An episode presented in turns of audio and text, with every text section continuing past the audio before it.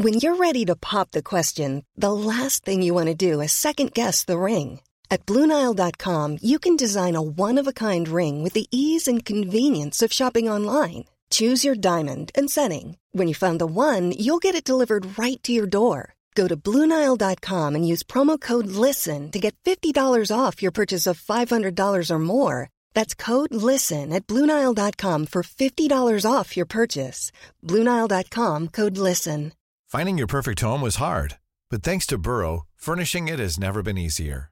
Burrow's easy to assemble modular sofas and sectionals are made from premium, durable materials, including stain and scratch resistant fabrics. So they're not just comfortable and stylish, they're built to last.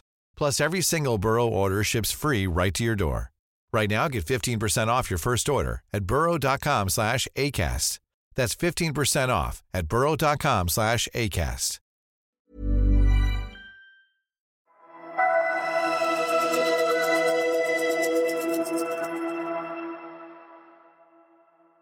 Hello, lovely people of podcasts. Welcome to the show. Unfortunately, this weekend I'm in Rome for the G20, and after that, I'm off to Glasgow for the COP26, which is the United Nations led climate conference that we've all been building up to with great expectation over the last few weeks. So, sadly, I can't bring you a show this week.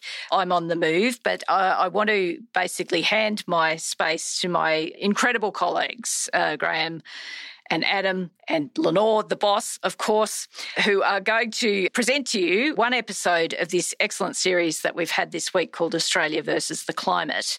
Regular listeners of the show will know how important we think climate change is.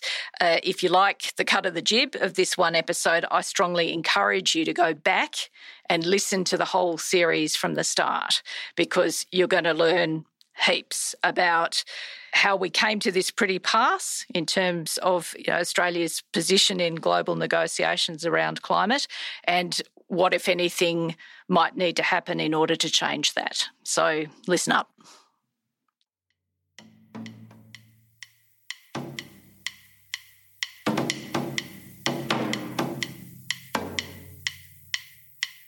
This week, Scott Morrison finally released what he said was a plan to reach net zero emissions by 2050. It's not about the if or when, it's about the how. And the world has to start focusing on the how. And our Australian way focuses on the how. And I think that's the leadership that the world debate on. The plan, called the Australian Way, was hailed by some as marking an end to the climate wars. And they've done a heroic thing, the Australians, in, in getting to in getting to that commitment. But as the Prime Minister heads to a crucial climate meeting in Glasgow, what has Australia actually said it will do? And is it enough? I think the Australian way is probably a very accurate piece of branding for the government's roadmap to 2050. So we turn up late, we're underdone, uh, we're lackadaisical, uh, we lack urgency, we lack focus, we lack seriousness. It's actually worse than empty slogans. I think it's empty slogans covering up inaction and regressive action. I'm Graham Readfearn, and this is Australia versus the climate. The shocking story of how Australia's behaviour across decades has made it a climate change outcast. Part 5 The Australian Way.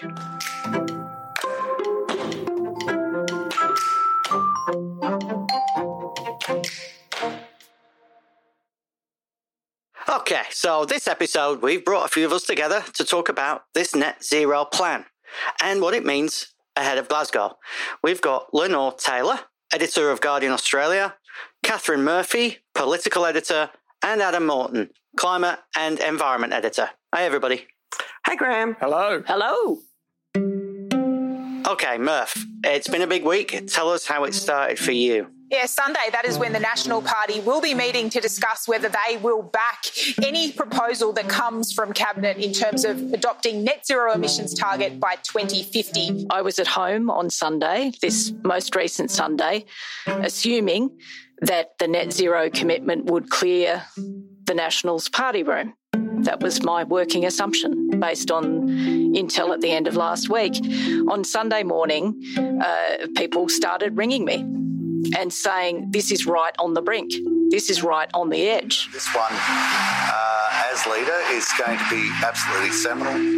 Um, it's complex. Yep. Um, we've got to try and make sure we look do the very best as the Nationals as a group for regional people. Yep. I think it's possible that the Nats, in fact, will vote as a collective not to support the net zero target. And these are sensible people.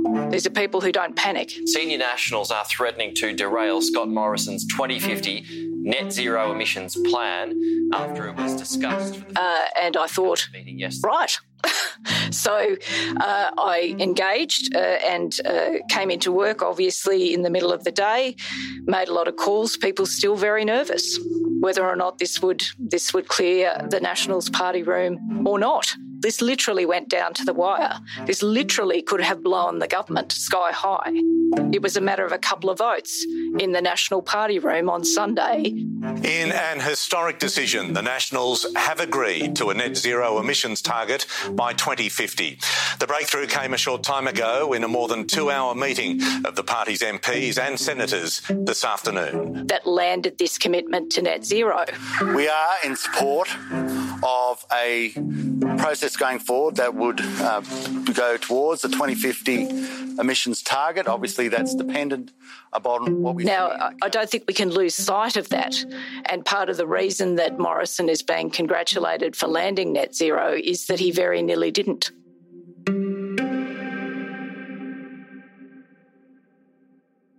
We've had this going on for months, though, with Scott Morrison saying we want to get to net zero preferably by 2050.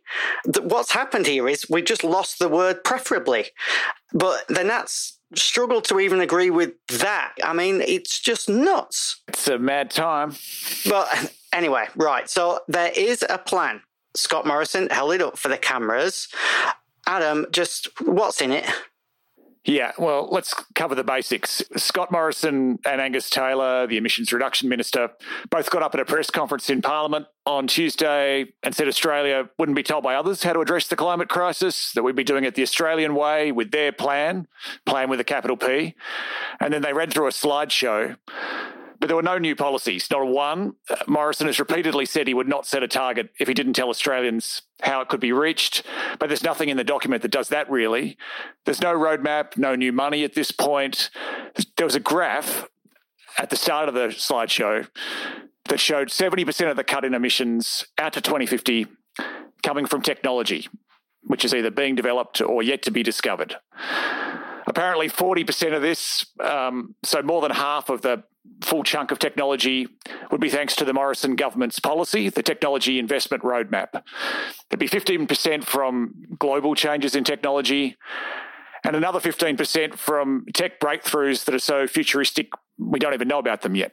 And the rest is supposed to come from offsets, which means a hell of a lot more trees and better soil to draw carbon from the atmosphere, and bizarrely, a huge amount of carbon capture and storage, which doesn't yet work at scale and that we rely on these to offset the continued burning of fossil fuels. Nothing was said about accelerating existing technology and policy that could make much deeper cuts in emissions now. Technology development will be crucial, of course, but the government's not saying much more than technology will develop in a way to get us there to net zero. And it's not expecting the big cuts to come until much later, closer to 2050, which is the opposite of what the scientific consensus says we have to do. And how they come up with all this isn't clear. The government has delayed the release of any modelling that sets out how they arrived at it. Adam, could, could this work? Could the Australian way actually deliver to us a, a credible pathway to net zero? No, no, not on this document. No, there's no, there's not something here to build on to make it happen. Right? When it was released, I was in touch with people who have been following this sort of stuff for decades, and they were sending me messages um, in the hours afterwards. And these are often fairly, you know, um, reserved people uh, saying things like, "This is one of the worst things, one of the worst documents I've ever seen. It's an absolute bloody joke." And I don't remember people responding quite so strongly before. And we've been obviously through a lot in climate and Australian politics over the last decade plus period. The whole thing is just a deliberate delaying exercise, and I don't really find a good word to say about it. What did you think of it, Lenore? I think it's a cynical political solution to try to get out of dealing with one of the most consequential things uh, facing governments in the world. And in that way, I think it's unconscionable. Murph, I've seen some commentary around uh, sort of congratulating uh, Scott Morrison uh, for ending the climate wars or for landing a net zero policy. But yet, this is so thin. Why is it such a tiny victory being celebrated like that? Well, I think the tiny victory sort of is being celebrated in in the context of the climate wars. But I think this is a very important point, Graham. Mm-hmm. Even though we all agree, having looked at this document, that there's no there there. The thing about net zero that's positive is is that it is a position from which you could disarm. It's too little, way too late but it's a start and it's something that we could work back from. Sadly, the coalition at this point is not interested in completely disarming on the climate wars. Uh, electorally, you know, we've seen every federal election really uh, since uh, Tony Abbott won in 2013, framed around the weaponisation of this issue in key parts of the country in seats basically that determine the outcome of governments. So sadly, I think we've sort of got a truce which then leads to a, another series of armaments and, and another conflict around ambition for 2030. And that's a great shame. I mean, I absolutely agree with you, Murph, that net zero by 2050 is an important indicator. It's an important sort of signpost to the country. So it's not nothing at all. It is actually a positive thing. But, you know, for better or for worse, Malcolm Turnbull, for instance, tried to end the climate wars within the coalition with something like a credible policy by actually trying to solve the problem. He lost his job, but he tried. I mean, Scott Morrison's trying to end the climate wars by pretending to act, by having this signpost and then not having anything else to get there, by pretending that he's got a policy when he doesn't. And I think he's actually banking on the complexities being too much for many commentators. I think he's banking on the predilection of many people to view this discussion only through the prism of Australian political horse races or that he can pretend to act in such a way that if Labor actually finds the courage of its convictions and promises some actual action, they can dust off their same old rhetoric, their same old weaponisation, the $100 lamb roast, the whole script. I think they're banking on Australian voters not caring enough or not caring enough to sort through the detail. And that's just such a cynical way to try to end the climate wars. And I can't really predict if it's going to work or not. I think it's really a stretch this time because voters do care. It really does defy belief that he could try to end the climate wars by sloganeering without any actual policy to do it. It's, amazing. If I understand correctly, the Prime Minister a couple of weeks ago was trying to advocate for an increased 2030 target that he could take to the Glasgow summit and would be able to make a case that we have projections showing we'll have make deeper cuts and we're going to act on them and you know uh, here's the reason you should think we're a good global citizen. And if i'm reading this correctly murph he's now pivoting to saying not only will we not increase our target now but we will not before the next election creating the ludicrous situation where he's making the case we're going to do much better than this, but I just won't commit to actually doing it. So, how does the international audience, let alone voters, interpret that? Maybe that's not where it lands, and he's just it's being made up day to day and week to week. But it feels like it's being geared now for him to attack Labor for doing something he wanted to do just a week or two ago. Obviously, uh, the Prime Minister is infinitely adaptable in terms of strategy, both war gamed and found strategy. The thing that I can tell you that is different in the last 12 months of uh, the discussions that I have with members of, of the Liberal Party and some members of the National Party too, that is that is quite different from the conversations that I was having with those same people, even two or three years ago, is that these guys have tumbled to the fact that this transition is something that we will either do or will be done to us. And that's the first time in my reporting career with this lot of Libs and Nats, honourable exceptions given, where the penny has dropped. They get it. I'm sure that's true, Murph, and that is a shift. But what we're seeing in front of us is a prime minister confronted with this problem who whips out a slogan in response to it. And I think what those Liberal and National Party uh, MPs who can see that this is a real problem and that they really need to do something, what they really need to understand is that by having a policy with this little credibility, they're actually a hindrance to things that might happen despite them and around them. And to give one example, you know, there's a calculation in the Australian way that 10 to 20% of the emissions reductions out to 2050 might come from international or domestic offsets. And for a while, I sort of puzzled about that because there's no government money to buy offsets and there's no policy to force industries or emitters to reduce their emissions and require them to buy offsets. But there is a voluntary market. And then I was thinking, okay, lots of big companies have their own net zero targets and of their own volition are looking out at the offsets market to buy offsets to meet targets that they have set for themselves.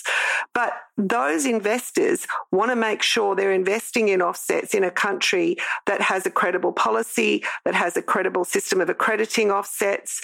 And so the way the coalition has approached this might actually act as a disincentive to investment that would have flowed to Australia, that would have aided Australia to reduce its emissions, absent any government policy. And in a way, it's kind of worse than policies in the past, not just because there's nothing new in there, but because actually there's also uh, scattered through pieces of action, pieces of policies where the federal government could actually be making things worse. I mean, obviously, the plan for 2050 is fairy dust stuff, but we all know that Glasgow is actually going to be about what we're doing now in the near term by 2030. Um, over that time frame, the government's hiding behind what listeners to this podcast will have heard about sort of dodgy accounting um, measures and also policies that other levels of government and other actors have put in place. So they're saying, you know, we're going to get further than the inadequate target that Tony Abbott set for 2030, in part because of those accounting tricks and in part because of things that the state governments have done or things that investors and business have done. But at almost every point, that means anything that is actually happening, anything tangible is happening in spite of the federal government, not because of it. And if you look at those um, emissions projections and you look at electricity generation, which is obviously, you know, a very significant source of emissions, they're now projected to ha- more than halve between 2005 and 2030, which looks good.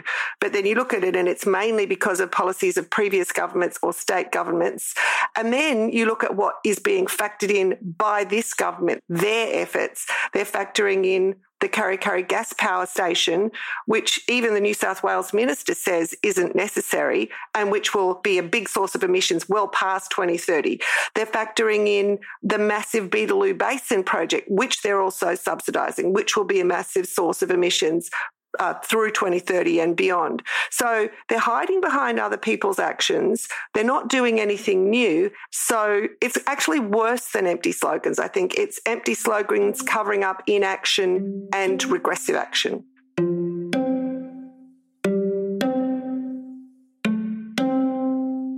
Up next, we head to Glasgow.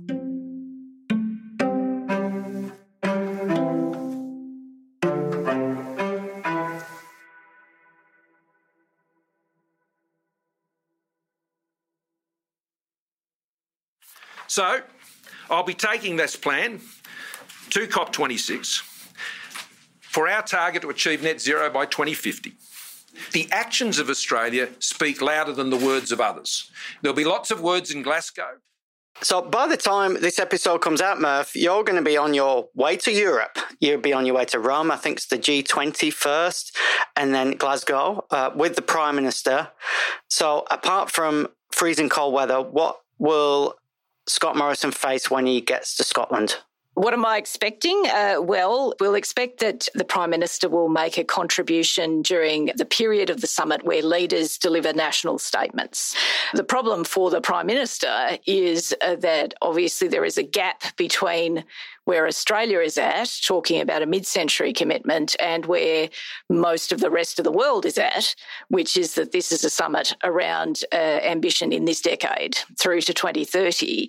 So obviously there will be a measurable gap, I think, between the Australian Prime Minister and other world leaders, because the Brits, the host of this event, have really wanted to focus, along with Joe Biden, on ratcheting up ambition for 2030 targets. And uh, the Prime Minister or, or more pertinently, the Nationals have ruled out any shift in Australia's position on 2030.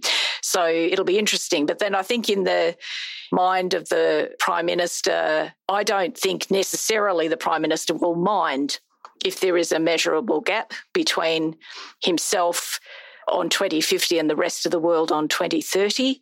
In terms of dealing with the coalition's base, dealing with the restive right flank of Australian politics in Queensland at the next federal election, uh, the government is very concerned about whether or not Clive Palmer is friend or foe in the upcoming contest.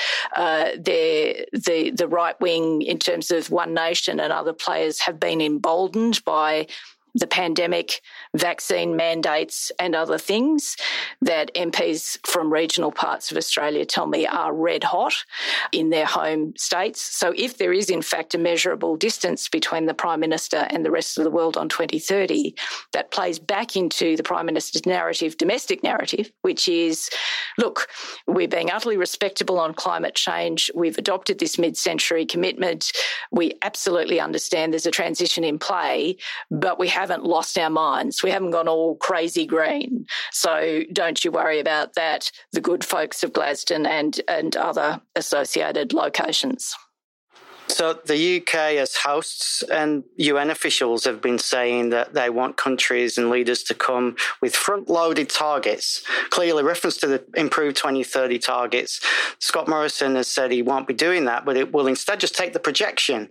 And the best the projection does is 30% cuts uh, by 2030, or 35% with some technology magic. Now, even the 35% is way behind the US's refreshed target of 50 to 52. It's well behind the EU's target of 51%.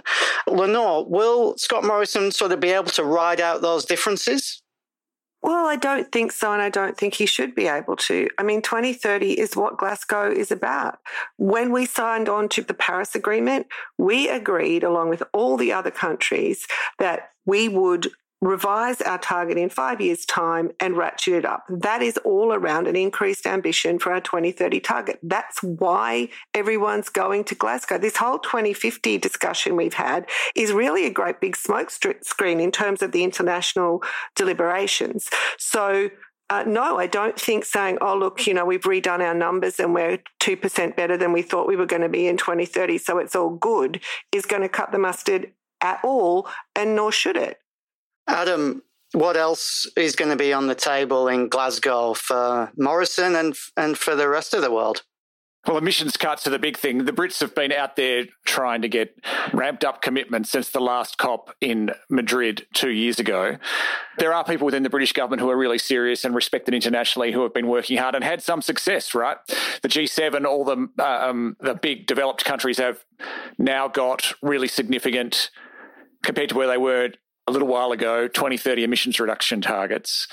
And uh, there was a story this week that said the uh, long held push to try and get climate financing, this is the big pool of money that goes to help the most vulnerable countries, is likely to hit the target of $100 billion a year through governments and private sources within the next couple of years. So they've had some traction. I think that we should acknowledge that but we are still a long, long, long way from where we need to be on emissions cuts, you know, described as mitigation. And I think the real focus at Glasgow will be how to address that gap. It's not going to be addressed in the next fortnight, but, you know, there is a UN report out um, on the emissions gap this week that says at the moment, with commitments, we're on track to 2.7 degrees of warming above pre industrial levels of heating. And that's a disastrous outcome if we stick on that. And I do think that's what we've got to sort of pull this debate back to. I mean, the, the, political shenanigans is one thing and the international shenanigans is another. But the bottom line is if countries don't have sufficient commitments in their 2030 targets, then we are going to overshoot the degrees of warming that every credible scientist says are bearable for the global ecosystems. I mean, it's not, this isn't a theoretical sort of discussion. It's not a political parlor game. It's actually existentially serious. Yeah, and, and to that end, there's no big global deal on the table to be signed like in Paris or that failed in Copenhagen. But Glasgow is a major meeting. Leaders don't turn up all the time to these meetings. More than 100 leaders are going with the hope that there would be really significant progress and that Brits have targeted some sort of short term goals, wanting to get agreements on phasing out coal by 2030 for the rich and 2040 for the developing, phasing out petrol and diesel cars. There's a global push on to cut methane, which is a really potent greenhouse gas, by 30%. There are a couple of others. I think it's worth saying that Australia has signed up to none of these. And we're not set up to no, sign exactly. up to any of them. Yeah. So that, that stuff will be discussed a lot. But where Australia fits in that, well, I mean, as Murph says, you know, maybe the politics works to be on the outer. But I think, well, if that's the case, Morrison's going to get what he wants, I suspect. I think we're going to hear a lot of condemnation, Murph. One point of interest, and, and I'm just putting this out there because I actually don't know the answer to the question as we're recording now, just on the climate finance point. Uh, obviously, Australia will do nothing at all, even remotely helpful on coal. Forget that. It's just not going to happen. Uh, in terms of the climate financing, uh, the Prime Minister famously dumped the Green Climate Fund on Alan Jones. Uh, we since then have sort of pursued this uh, regional strategy of climate financing with the Pacific. Um, I suspect that there will be more to say from Australia at COP on financing to some degree. My gut feeling is that we'll be more in the zone of uh, technology partnerships and dollars through technology partnerships than through the conventional Green Climate Fund model. Also, I believe the Brits uh, are, are, telling uh, COP participants that as long as the dollars turn up, we're not going to be absolutely religious about what form the dollars are in. What we want are the dollars. So if uh, the Prime Minister goes with a bunch of tech agreements with developing economies or with the region, with the Indo Pacific or whatever else, and there are actually dollars attached, that's one thing where perhaps we'll have something to say there. But obviously, I wouldn't want to suggest that this is peace in our time or the cure for cancer. It's neither of those things.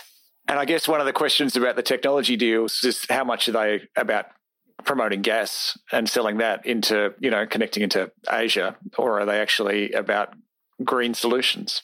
Yes, sell sell gas and uh, and get beautiful offsets. Yes, I know. Anyway, look, all will be revealed, as they say in the classics.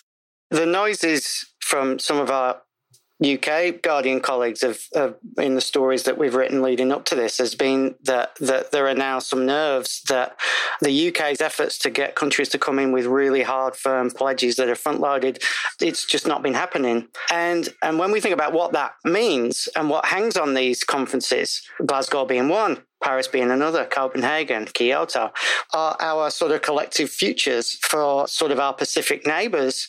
It's about their future existence for Australia's glorious, diverse ecosystems from the reef uh, to our eucalypt forests. It's ecosystem collapse for our people living in our cities. Can we still go out in summer and not choke on bushfire fumes? Um, how many more species will we lose? That have been evolving for millions of years and maybe get snuffed out over five or 10 years of awful bushfire weather. So for Angus Taylor, I think, and for Scott Morrison, it's about tech deals. It's about coming away as unscathed as possible. But uh, I, I, don't think it's over egging it to say that a lot of scientists that will be there will see it as an existential thing, and that, that this, these deals should have been happening decades ago. We're already way behind, and that's why this stuff really matters, and that's why that's why this series was just so important for us to make. And and there's one other thing I'd add to that. We are really good in this country at structural adjustment. We are really good at this stuff. We've done this over decades. We have done it in a way that has improved people's prosperity, opportunity, uh, you know, capacity basically to participate in an economy as well as a society. We are supposed to be good at this stuff. We have demonstrated for decades that we are good at this stuff. Except on this issue. Exactly. On this one issue, government after government has tried and failed. And I guess what I was trying to say at the beginning is the thing that is upsetting me most about this last policy is this government isn't even trying. Yeah. They're not even trying, not seriously. And if I could just add on that, one of the things we've looked at in this series is the role Australia plays globally, the ramifications that can have. We have a real impact. We can have a real impact mm-hmm. with the position we hold. It's impossible to measure, but we are still saying, you know, yeah, yeah, we're acting, but what about China? But what about India? What about other countries? And that's to some extent right. They really need to act. China is a big unanswered question here. You know, they won't be represented at leadership level, we don't think, in Glasgow. And it's not clear yet what they'll promise to do by 2030, in addition to what they've already said they'll do. But we still feel like we are in a position where we're expecting the developing world and these emerging economies to act before us. That was never the way this was supposed to work. There's no sense of responsibility moral responsibility, but you know, historic responsibility on a range of fronts. Um, I don't know if that's the Australian way or not. Um, Lenore, uh, you've been really central in this series, but how has it been for you hearing sort of three decades of climate politics crunched together like this? Hmm. Uh, in many ways, it has felt dispiriting and exhausting, but as always, it's too important to be dispirited. And along the way, we have spoken to many people of goodwill and resolve, politicians and business people and scientists and analysts and economists and ordinary folk who will continue to push and lobby and work for Australia to shift in the way that we have to. I mean, I started writing about this in 1992 at the first Rio Earth Summit, and in the ensuing years, I've got old, I've had kids, I've got grandkids, and it does sometimes feel like all of the words that have been spoken and all of the reports written and read and everything else has not been for much. It feels like that until you think about the alternative, and then I think you write some more, or maybe you make another podcast.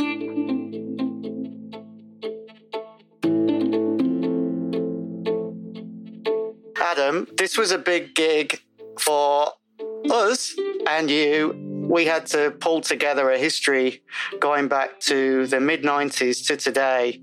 Have you learned things? I've learned a lot, actually. Yeah. This project has been a real opportunity to put what is happening now into some perspective. When you look at it through a long term lens like we have over the past week, it's an extraordinary story how Australia has not handled this issue.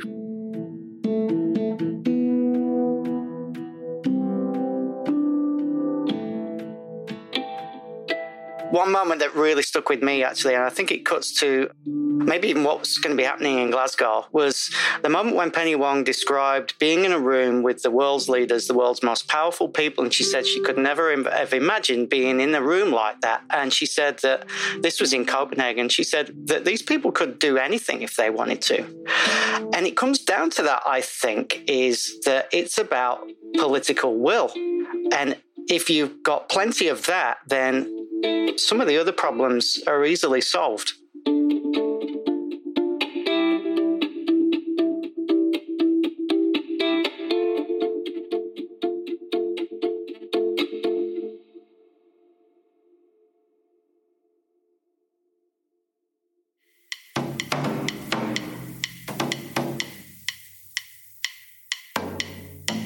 This is Australia versus the climate. I really hope you enjoyed this series. Thanks for listening. I'm your host, Graham Readfearn. Australia versus the Climate was reported and produced by me and Adam Morton. The series producer is Jake Morecambe. Karishma Luthria and Joe Koning did additional production, and Joe also did the sound design. Mixing by Camilla Hannon. Beck Pridham and Thomas Phillips assisted with production. Executive producers are Adam Morton, Miles Martignoni, and Gabrielle Jackson.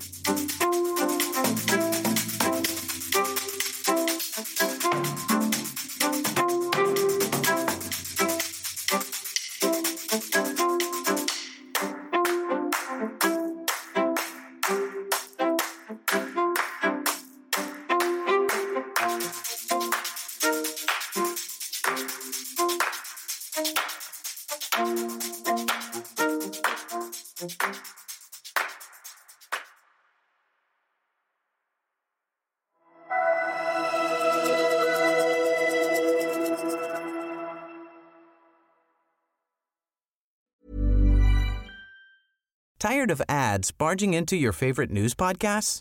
Good news. Ad-free listening is available on Amazon Music for all the music plus top podcasts included with your Prime membership. Stay up to date on everything newsworthy by downloading the Amazon Music app for free or go to amazon.com slash news ad free. That's amazon.com slash news ad free to catch up on the latest episodes without the ads.